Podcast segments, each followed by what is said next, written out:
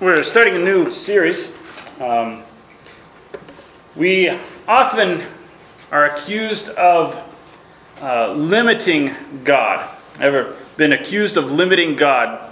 And um, sometimes we do this when we're not trying to limit God. I'll give you an example of this. Um, if you ever prayed for a serious illness some, or some serious situation, right? It's very serious. And, and we really want God to answer our prayer, but we give God an out, right? We'll say something like, um, you know, God, uh, this is what I want, but you don't have to if you don't want to, right?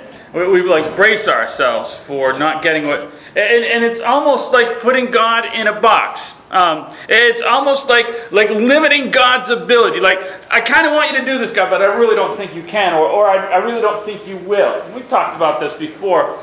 And, uh, and so we put God in a box, and we talk about that. And that's a kind of a phrase that, that we use um, putting God in a box. Uh, so I want to refer kind of to this, this idiom that, that we have, uh, because sometimes it gets used, putting God in, in a, a, box, it gets used like a blunt instrument. Uh, if someone stands for a particular doctrine, right, and you, you, I, I really believe this. Well, you're just putting God in the box. Because, because you, you think that, that, that God has to do. Or, or if you believe in absolutes, right? God, God says this is the way it is. If you believe that, if you read the scriptures and you come away with an idea that, that God really has a specific opinion on this matter, you're just putting God in a box. That's, you know, God needs to be free to, to do whatever He wants. He can. But, but God sometimes is in a box because He places Himself there. In fact, we're going to be talking about a time where God placed Himself in a box. Like literally, placed Himself in a box. Uh, and we're going to be looking at the Old Testament. Because God, for a period of time, went around and said, I'm in this box. I'm here in this box. Right here and you take me, and you can pick me up, and you're going to carry me to the next place, and I'm here in the box with you. And God was literally in a box. Now, I don't think he was literally there, but, but he was using a metaphor to teach them some things. Uh, now, he tells us, of course, obviously, the Bible says that he cannot literally be physically in, in, a structure made by hands, no matter how big or small. So, so I don't think whatever the size of this box was, it's got the measurements, but I don't really. I, I learned in, in, Ukraine. I learned to do metric to English. I, I don't do Hebrew to English. I, I don't know what cubits are, so I, am sorry about that. Um, and spans and talents and all that. So I don't do those conversions. I can I can do Celsius to Fahrenheit, and that's about where I'm good at. Kilograms, I can do that to pounds. That's about it. So, um, so but but there's a lot of symbols in the Old Testament, and these symbols are called types. Uh, we want to be, um, I want this to be clear what we're talking about because it's, it is important. Types are when a thing in the Old Testament represents specifically a thing in the New Testament. God, God gives a metaphor. Moses was what we call a type for Christ because he says so. He was a symbol, he was a prophet who was going to come and he was going to give a covenant. Was, God was going to use this uh, this individual to bring a covenant. So, so Moses was like Christ, and the Bible tells us. Now, it's, it's really important for us to know that a type is only there when God says it's there. A lot of people make typology out of things that were never called types. Right? So we're drawing on an illustration, and it's kind of interesting. The Ark of the Covenant, which is the box that we're talking about, if you hadn't guessed, uh, the Ark of the Covenant is not a type. You, you, there's references to it in the New Testament, but there's references to elements of it, but never the box itself. It, is, it doesn't have a typology. It doesn't. It, it, there's a mercy seat on it. There was a big box, and, and in the middle of it there was a, a, lid that you lifted off, and you could put stuff in it. And they put a bunch of stuff in there, right? And and, um, and they walked around with all the stuff in the box with God. Apparently, he's like, to stay over in your corner, and I'll be over in my corner. I don't know how that worked, but um, but he said he said these are symbols of things, right? And um, but the, that mercy seat, that lid, they, they came in once a year with blood, right? And, and they poured the blood on this lid. And it was called the mercy seat. And, and that lid, that mercy seat, is a type of Christ. Christ's blood is shed. And, uh, and what we just practiced as a, a, a, memorial. Christ is called the mercy seat in the New Testament. So that's a type, right? The lid is a type. But the box itself, nowhere the, in the New Testament does it say the Ark of the Covenant is like this. It's kind of interesting. Here, God lives in this box, and there's no reference to it as an entity. So, uh, we're going to talk about some lessons we can get. We're not saying that just to be clear, this is not typology. I'm not saying uh, I don't want you to come away from this sermon series and go. Andrew said that the this represents the this, right? Because it doesn't. It, it, it, there's no typology. We're just using the Bible, the New Testament says these things were written for our admonition. We can we can gain awesome lessons from these things, even if it's not a type. Right? I'm not making typology where it doesn't exist. We're going to look at three lessons in this series we could do a lot more, I'm sure, but, but on the fourth week, uh, I will, um, I'll be here, but I, I will not be speaking. Uh, we're having a guest speaker, uh, and uh, uh, from Mike Black's congregation down south is coming up. And then after that, we've got uh, college and vacation, so we're going to be gone for a few weeks. So uh, so this last week was just kind of a, a, a preamble to, to a, a, larger vacation that's kind of been in the works. But we're going to turn to Joshua chapter 3 for our first lesson. And I'm definitely going to need my glasses here. Joshua chapter 3.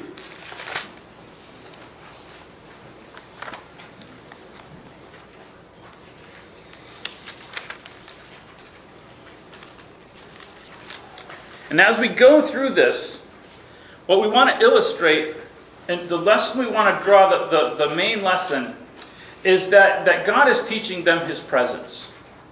What His presence means. And we're going to see three different examples, three different events that include or, or reference the Ark of the Covenant that, that we can gain some idea of what God's presence is because we, without an ark today, are, are taught that about being in the presence of God. And that's important uh, to, to go into this text with. So it says, um, Joshua rose early in the morning, and they set out from the Acacia Grove, and they came to the Jordan. And he and all the children of Israel, and they stayed there before they crossed over. So it was after three days that the officer went through the camp. And they commanded the people, saying, When you see the ark of the covenant of the Lord your God, the priests, the Levites carrying it, then you will set out from your place and go after it. Yet there shall be a space between you and it, about 2,000 cubits. See what I said before about cubits. I don't, that's a long ways, maybe. Do not come near it, that you may know the way by which you must go, for you have not passed this way before. And Joshua said to the people, Sanctify yourselves, for tomorrow the Lord will do wonders among you. And Joshua spoke to the priests, saying, Take up the Ark of the Covenant, cross over in front of the people. So they picked it up, and they went in front of the people. And Joshua, or the Lord said to Joshua, This day I will begin to lift you up in the sight of all Israel, so that they may know that just as I was with Moses, so I will be with you. And you will command the priests who carry the ark of the covenant, saying, When you have come to the edge of the water of the Jordan, you will stand in the Jordan. So Joshua said to the children of Israel, Come here and listen to the words of the Lord your God. And Joshua said, By this you will know that the living God is among you and that he will without fail drive out from before you the Canaanites, the Hittites, and some other ites. Behold, the ark of the covenant of the Lord uh, of all the earth is crossing over before you to the Jordan. Now, therefore, take for yourself twelve men from the tribes of Israel, one man from each tribe, and it will come to pass, as soon as the soles of the feet of the priests who bear the ark of the Lord, the Lord of all the earth, and shall rest in the waters of the Jordan, that the waters of the Jordan shall be cut off, and the waters that come down from upstream, and they, they will stand up in a heap.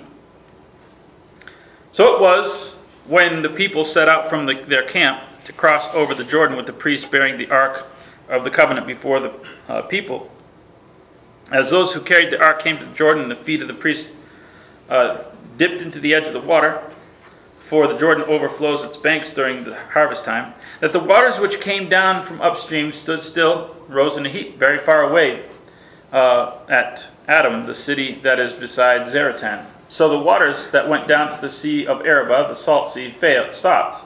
They were failed, and were cut off. And the people crossed over opposite of Jericho, and the priests who carried the ark of the covenant of the Lord stood firm on dry land in the middle of the Jordan.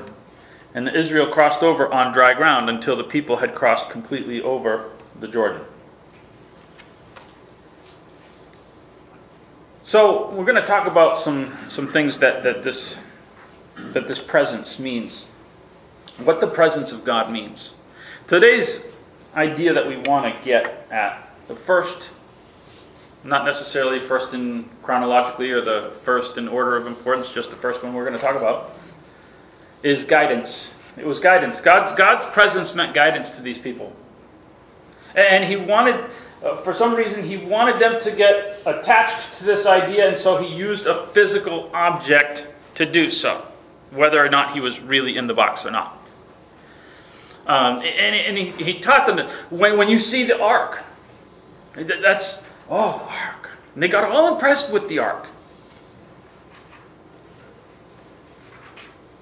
God's guidance. I want to look at some objects uh, uh, that we can learn from God's guidance here. Um, and I want to first talk about the object of guidance. When we use the phrase guidance, right, we use that in a business sense. Um, you know, you can, if there's two departments in a company or whatever, uh, one might say, I'm looking for some guidance in this area, right? What that means is I'm looking for some direction, right? I'm looking for some some ideas about how to go about implementing this policy or how to use this technology, whatever the whatever the company is or whatever. We're looking for guidance. But what we mean when we say that is just kind of give me some helpful hints, right? We're not looking for absolutes. We're like, kind of give me just a general gist of things. And so when we use the phrase guidance, a lot of times that's the idea that we mean when, we're talking about God's guidance. It's like a soft idea. Right? Like, what's God's general guidelines of things. And that's kind of the way we approach what God wants. Is, is God just give me a little guidance. Give me a nudge in the, the relative idea so there's still leeway for me to do kind of what I still want to do. And that, that's guidance to many people. Now, God's guidance is, if you notice in here, really doesn't have a lot of leeway. God says pretty specifically what they're supposed to do. And if you want to know more specifics about what they were supposed to do, there's a whole book dedicated to it, or two. Right? When, when, when they're standing there, we talk about the Ten Commandments, which was inside the ark. That was one of the things that was in the ark. Uh, but there was a whole bunch of stuff. There's a whole book of it. And if they didn't, you know, if they didn't really get it, Moses repeated it right before he died. And that's called the book of Deuteronomy. Right? But there's all these directions about how things had to be built and how the ark had to be built and, and how who could carry it and what it had to look like and uh, what it was made of and everything. When you could go and when you couldn't and who could go and who couldn't and a lot of directions. And if you read some uh, events in the story, bad things happen when you don't follow the directions. Right? Nadab and Abihu, fire comes out, burns them up. it's like, Whoa, you didn't do what you were supposed to do. Uh, and so God's direction, God's guidance is pretty specific. And He doesn't leave a lot of leeway when He gives guidance. No, when, when God doesn't care, then He doesn't give a lot of guidance. Like, whatever, do whatever. It's up to you. But when He gives guidance, He means do this. This is not helpful hints from Heloise, right? And most people don't even know what that is. I don't even know what that is. I just remember. I just remember the book of my grandmother's, my her her bookshelf. Uh, but he didn't say, you know, if you could do a favor and just, you know, kind of stay, give a little leeway, you know, from the ark. Like he gave them, like, don't come any closer than this. Now, I, now maybe there were people out there with the cubit stick and, and say, well, I can get that close. Right? But he said he gave them a specific measurement. Don't come any closer. It wasn't general guidance. It implied directions that were not optional. They weren't up for debate. They weren't up for interpretation. And we have to understand that God has a purpose. Right? Not everything in the Old Testament, by the way, had a purpose. I know that sounds like say? There's a lot of things that, that God just said, just do it. Right? It doesn't have a reason. I just want you to get used to doing what I say. Right? Just because I said so. Just so you guys can get in the habit. I, I was at a camp. I was just at a camp this week, but a long time ago. And uh, and one of the preachers, he talked about raising kids, and he says, We do stuff at our house where I teach them just to listen to me. Just little kids. And it just happened to be that at that time, one of the one of his his kids' class was dismissing. We were about the end of the session, and we are going to go over to chapel. And his kid was in that class, and they were walking over. Now that has their own teaching. They're walking, and um, what's the oldest one? John Racine's oldest. Nathan. He goes, Nathan, sit down. He yells it from across the thing. Nathan, boom, dropped, set. Right? Like, here's the thing. I mean, you know how embarrassing that would be? Like, here's all your friends and whatever, and you go, boom, he dropped. Didn't even, didn't, didn't list, didn't argue, didn't like, I, I, what, right now? But I'm in this class and I have this teacher. Well, I was like, was, that was impressive. That was impressive. He trained his kid, but just because. Now, there's no reason to sit down. Just because I said so because they wanted to. When you do, I, I, I, I've, I've been told, I, I haven't experienced it, but the military is like that. They want you to just boom. When when an order is given you, boom, you do it without because that can save somebody's life, right? So so God did that in the Old Testament. Some things had reasons. Not not everything was pointless in the, in the Old Testament. I don't want to say that. Don't want you to come away with that idea. But everything in the New Testament certainly does. But he wanted people to get to the idea where the, we just do it because. That's what guidance is. Now, this one, however, did have a reason. We know so because he said so. He says, because. The purpose, there was a purpose for this particular guidance. He says, listen, uh, tomorrow you're going to see a great thing, and I want everybody to see it. Right? Um, I, I, don't want you to just be milling around, you know, when, some, when there's an event happening, right? Something cool, right? Uh, or not even cool. Uh, you're in a hallway in high school and there's a fight, right? It's like it's like pandemonium. All of a sudden, boom, like something something not boring is happening in a school building. Let's go there, right? And so so there's this fight, and everyone crowds in. Gets a little dangerous, uh, and, and, that's have boom, because because there's, there's it's just complete disorder. Oh, what's happening? And God says, stay away from there. I want everybody to see clearly what's going to happen tomorrow. First of all, you're going to see something you've never seen before. But he says, also, I want you to understand there's like a million of you guys. And, and the ark is going to lead you. and I, I've never been in a group of a million people. I've, I've been in a baseball stadium, and that's about as big as I've ever gotten. And that was impressive to walk out for the first time in a baseball stadium, Yankee Stadium, and, and, and see in a, in a playoff game of no less, and to see a packed crowd, and that's only, I don't know what, 50 or 60,000 people. And, and to see that and go, that's a lot of people. A nosebleed section, it makes it even more impressive just to see that massive amount of people. And, to know that that's a handful of, that, that, that would be like, not even one tribe. and to be in a group of people that that's not even one tribe out of 12, like that, that's amazing. I can't comprehend what that group of people would have been like walking around behind a box. And God says, I want you to stay away so that you don't get lost. I'm going to walk through, and if you're in the wrong place, you might be in a dangerous situation. We're crossing over where there's no water, where there should be water. And there's a lot of water that wants to come down, so don't get lost. Because when these guys, you in your path, these guys have to sit in the middle, like look upstream and like this thing works. uh, and, and they're waiting, and then they're going to come out last. Don't get lost.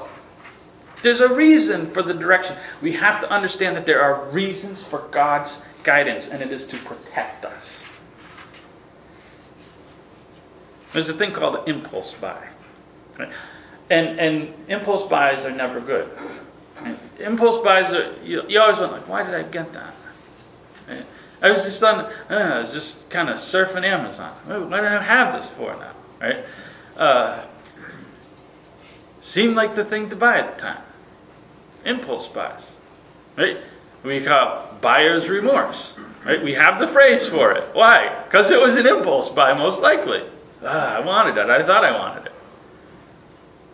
I waste the money. We have that phrase because our impulses are usually not good.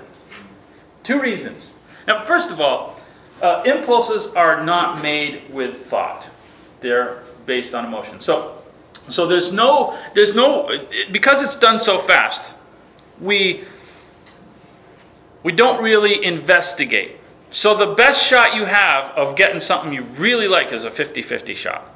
Because it's an impulse. There's no thought into it. It's just flip of the coin. I just want it. It could be good, could be not good.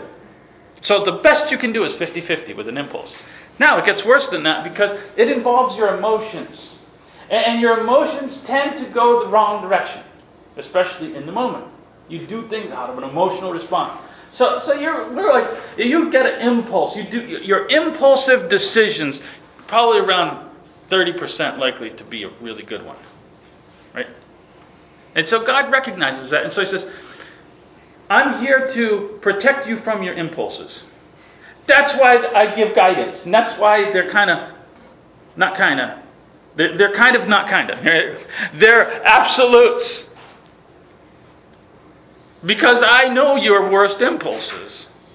And I know where you're going to end up. So that's why I give guidance.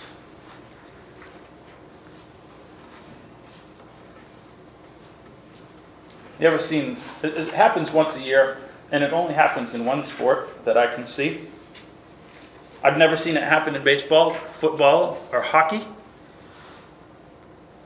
or lacrosse, or curling.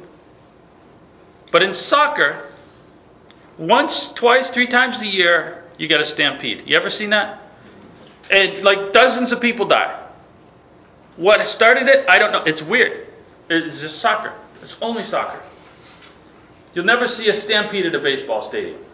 Bunch of crazy rednecks running. What? You never see that. Soccer stadium, someone's going to die every year. Impulse. And God says, stay away, calm down, and we're cross. That's the impulse. Control the impulse. Now I want to look to the response of the guidance. There's three responses in here. Verse 3. So he commanded the people, saying, When you see the ark of the covenant of the Lord, the priests bearing it, then you shall set out and follow it. Guidance is to be followed. That's what the ark represented. Follow it. This is where you want to be. Why? Because I'm there. God is in the box. So let's follow the box. Follow God's guidance. Guidance is there to be followed. Good advice is not any good if it's not followed.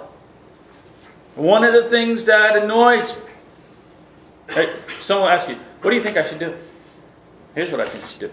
Then they start arguing with you. But then don't ask my opinion. You wanted to know what you should do. I told you. But people do that with God. Here's the, here's the advice. What should I do, God? This is what you should do. Oh, I don't think so. Then don't ask me.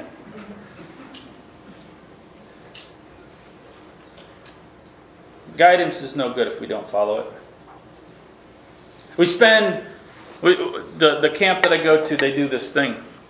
It's cool. Uh, the lady that does it couldn't, so they she had replacements. But but you memorize however many verses. You have to say it, and I say it pretty good.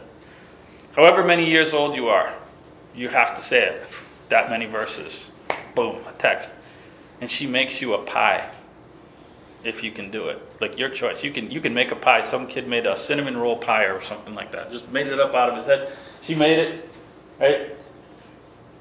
How much time has been spent memorizing scriptures and, and studying this and people go, eh. Like you spent all that time memorizing it, you're not going to do it? What a waste of time. I mean, I guess you got the pie, but but there's asking God's advice, listening, paying attention, all the stuff. We, we come here on Sunday morning, we're going to worship and we're going to listen to sermons. Then we, eh. What good is God's advice if it's not followed? And God's guidance. Uh, we can we can disregard that message, and, and, and it is deeply personal to God. As, much as it annoys me, it's personal to God, and I want to share with you about. In John chapter 1, verse 1, Christ is who? What's he called? The Word. And Christ's identity is wrapped up in his guidance. He's called the Logos, the message, the Word. Christ is guidance. I mean, that's impressive. His identity always has been wrapped up in guidance. And so it's deeply personal to God, beyond just annoyance. When, when, we, when, when Christ offers himself as the message, and we ignore it, we're, we're ignoring God. We're, we're saying, God, uh, Christ, I don't care about you. I don't care that this is your identity and you came here to die and to offer guidance. It's deeply, deeply personal. That's why people get burnt to a, a, crisp when they ignore. I'm not saying every time we do that that that happens, but it has happened. God, it, it's deeply personal to God. So the first thing is to follow it. The second thing in verse 8, he says, You shall command the priests who carry the ark of the covenant, saying, When you've come to the edge of the water of the Jordan, you shall stop. You shall stand in the Jordan. Stand still. Now, I don't want to suggest that God's guidance requires no action, because it does.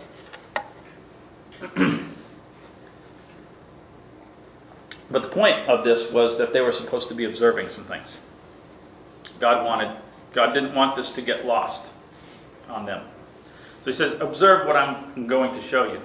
You're going to be, you're going to like it. A lot of these people don't remember. Remember, they came out of the, they came out of the, uh, the wilderness or uh, that they came out of Egypt and crossed the Red Sea. And God had them wander around till all the all the older people and, and all the of age people died, except Joshua and Caleb. They were the only ones older than than that limit that didn't die. Those people saw the, the first one. These people haven't. They haven't seen that happen before. So you guys, you're going to get to see something your parents saw and your grandparents. You haven't seen this before, so you're going to want to pay attention. This is going to be cool. You're going to really like this. So stop. Just stand still and just observe. Because sometimes God wants us, with His guidance, to just observe it first. Before we get into the action part of it, just observe, then do. We can get so caught up in our religious things that we stop observing what God is doing. We, we get busy for God. Right? We want to be busy for God. And uh, how many books have been written on that subject using one title or another, or one, one metaphor or another? Right? The, the, the books and the, and the, it's all great. It's all wonderful about action and, and doing things for God. That, that, but I'm saying in no way contradicts that. But we can get so caught up in the functions that we stop seeing the miracles. Right? We, we focus on the protocols and the, the, the, preparation and the planning and the meetings and the, the this and this has to be done and the finances. What are the finances for this? Do we right? And, it's all of the stuff the guts and the mechanics and, and that it's exciting to see things happening you know and, and that and, and, and this action and activity and we stop seeing the miracles We, we stop seeing. Um, I mean, the big stuff is cool, right? You, you see, if someone's, you know, coming to Christ, we, we notice that. But but we might not notice the, the spiritual development. When you see somebody like taking a step and doing something, like like uh, you know, some some of the kids getting involved in the downstairs stuff. That's kind of cool. Pay attention to that. That's cool. Right? Kids doing some of the, the technology in the back and the kids. Like that that's cool. Stop and see the miracle. Stop the little ones, maybe even. Stop and see stuff. Stop and see what Christ is doing. That's where God's guidance is. See the growth. See what happens because of the input that you're putting into it. See miracles. Stand still sometimes. The third thing, verse 5. He says, Joshua said to the people, Sanctify yourself, for tomorrow the Lord will do wonders among you. Sanctify. Word with a lot of different meanings, a lot of different ideas wrapped up in it. I want to talk about preparation. Uh, as we talk about preparation and the, the, the planning of the meetings and all that stuff. But he says, prepare yourself, really, is what this is talking about. This is not the, the plans to do stuff, but he says, prepare yourself. Sanctify yourself. Any venture has preparation if it's going to be successful. And we could look at that from, from that perspective. But, but he's talking about the people themselves and what's in people. Now, this particular type of sanctification, we, we can talk about purity, and that's an aspect of this, certainly. But it, but it actually goes beyond purity. Now, let's see. He says, I'm going to do wonders among you. That's plural. That, that, that, intrigues me a little bit because uh, you know our attention is drawn to the big one from stopping water. They crossed on dry ground. That's also impressive. To, to not just to stop the water, but to suck the moisture out. That, that's pretty cool. Like that, that happened. There was a there was a a, a river or a lake, or I, I forget what kind of body in Michigan the levee broke last year. I, apparently, they had a lot of rain last year, and none this year, but they had a lot of rain last year, and the levee broke, and it emptied out a lake. Like you had lakefront property, now you don't. Uh, but you couldn't walk on it immediately. Uh, you would go straight down to whatever. You know, uh, you might be lost. It, it, it's, there's water in there, uh, so that's another wonder that God does. You walk on dry ground. That's pretty impressive. Uh, God was going to do more than that. God was going to have this people walk across, hold the water back, and God was going to give them their own land. Like, I've got a, I've got a piece of land for you, right across. You can see it, and it, it, it's going to be yours. I mean, you're going to have to work a little bit for it, but I'm giving it to you, and, and that's another wonder. There's a lot of things happening. There might have been more than that. I don't know. But he says, I'm going to do wonders. God was going to end 40 years of wandering. All that this group of people had ever known. Now, I'm, stopping tomorrow. Another wonder that's going to happen is kind of in reverse. God's going to stop the manna. No more. You're going to actually get to eat real food tomorrow. Oh, yes. Right? That's a wonder. That's amazing. Wow, good food. You're going to have your own beds. Right? I mean, I'm, I'm good with my own bed after a week of camp. I mean, I can't imagine wandering in the wilderness for, for 40 years not have a good bed. You're going to have your own house, your own bed. Man, that's great. I'm going to do wonders. So sanctify yourself. Prepare yourself. Set yourself in a particular place. That's what that means. To set yourself in a particular place. Like something really, really valuable that you don't want to get damaged. Something irreplaceable. Right? Kids start walking, everything goes up this high. We put it in a special place. Right? Sometimes I put things in a special place and I don't know where I put it. It's so special. I want to put this where it won't get lost. And it's lost. Because it's in a special place. right? That's not what he's talking about. But but the idea, that idea, like this is special. And I don't want to lose this. I, I don't want this to get broken because I can't replace it. Do that with yourself. You are a valuable commodity to God. Because He made you, because He died for you. So He says, put yourself in a special place. Sanctify yourself. Get yourself ready for this tomorrow. Imagine, could you be? I can't imagine. Like, like a lot of things we talk are generally in the future. Like, I can't be told. I, I can't imagine being told God's tomorrow, Monday morning. You're going to see something really awesome. That would be. I can't wait. These people were told tomorrow, you're going to see amazing things. So get ready. Prepare yourself. We come together on Sunday because it's something special, don't we? I want you to think about this and wrap a, a, a couple of ideas into this.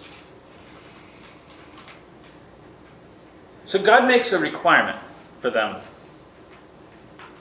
If you want to be a part of what I'm doing, you're going to have to get yourself ready for it. I have sanctified, that's what he's really talking about. He's sanctified a piece of land for them, he's set it apart for them. He's put it in a special place. He's like, there's some people there that they think it's theirs, but it's not. I've set it apart for you, and I'm going to get rid of all the idols.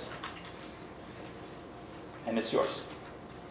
They just don't they haven't gotten the message yet. So I've sanctified it, so I want you to be sanctified. Right? We sanctify ourselves because He's done some sanctification also.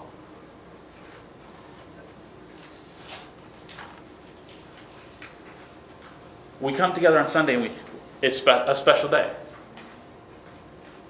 Christ sanctified himself. The Bible says that. He sanctified himself. He set himself apart for a specific purpose. And there's a thing that we do, and I'm not saying it's wrong, but I, I want to kind of broaden our thoughts a little bit.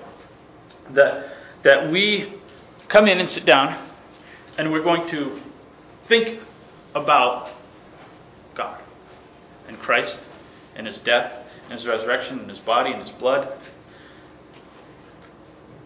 And we're like, okay, this is the time.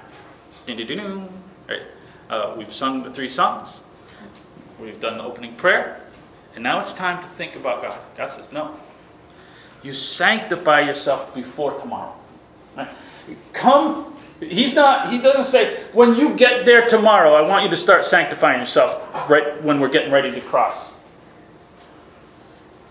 You come sanctified. You come set apart in your mind already. It's done prior to. Like, I shouldn't have to wait. oh man, I haven't thought about God or Jesus. Better cram because they're like two aisles away.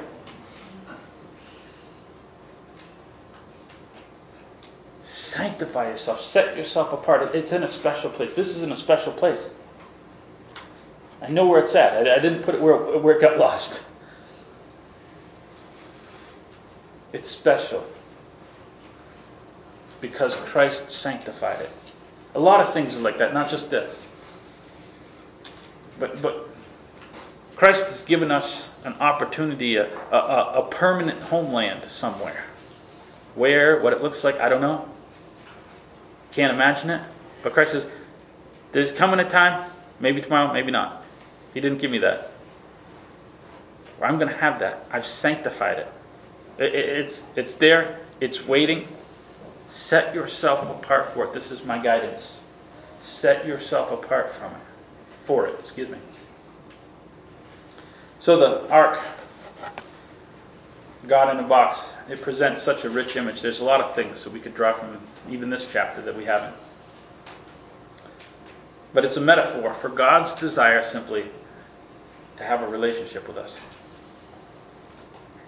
He, he gave them the metaphor of, all right, uh, here I am in a box. And it just get them used to the idea of, of traveling around with God, following Him around. He's going. The ark is up. They picked it up. I guess we're going. Right? When God gets up, we get up. We're going. God's going. That's we're going. It wasn't an idol to be worshipped. I think that's why he covered it. He didn't actually want them to see it because they would say, wow, look, look at that pretty gold box where God is. Oh, yeah, where God is. But it's pretty gold. We don't have the metaphor. God got rid of the metaphor. He wanted us to be left with the idea of following Him, of giving guidance. And, and God's guidance being, you know, pretty much when He said it, He wants that particular thing. But it still helps us, even though it's not a type for any particular thing, it's still a lesson for me today to understand and, and to visualize the lessons uh, that, that God wants me to follow and, and to be set apart, to be special in my, in my mind because He's special. And so I want to leave you with a particular challenge. I always do that. Um, I want to think, we, we could probably make a list, in fact. I could. Think of guidance that I've resisted. You don't think of guidance I've resisted. You think of guidance you've resisted. I'll, I'll do the me part. Think of guidance that we've resisted. Because there is. There's times where God says, This is my guidance. I'm like, I don't like that one. God says, I died for that one. So you want to want to pay attention to that one. It's pretty important. Christ died. He's the Word. He's the message. And pick one thing off the list. Pick one thing and start working on that guidance. This is some guidance. At whatever the challenge is, whatever it's hard for you, pick one and start working that one guidance and move on. And, you'll start to see the miracles. You probably already do that. You could probably already look back in your life and, and go, man, I remember when that was such a deal to me. Notice the miracles that God done. And use that as motivation to, to get up and, and to follow. As one person wrote, uh, is a, a, monk, and I forget his name, but he, talked, he was talking about life in a monastery. And talking about how, how he left the world to, to go to this monastery, and, um, and it was noisy. Not because they were all talking or whatever, but, but there was activity, and, and uh, he was he was the, the new guy, so he had to do the dishes for every, all the other monks. and he's like, it's noisy. I'm, I, I don't talk a lot, but but he wrote. He's like, he's like, I, am sitting there, and, and it's there's I'm washing dishes and I'm, I'm, I'm preparing food and, and all this stuff. And he's like, I came up here to to to be separate from the from all the activity of the world. So that I could focus on, it. and I got stuck doing all the menial work again. I was like, I, but he talked about how he had to practice the presence of Christ. So I practice while I'm washing dishes, and, and I practice the presence of Christ while I'm cooking the meal for the monks, you know, the important monks. Uh, I still have to practice that presence as a part of my daily life. And, and I think it was this valuable lesson that, that we get so caught up in things, whether it be religious things or just secular things, we get caught up in those things. And, and we have to practice the presence of Christ. And I think that's what God in a box uh, means.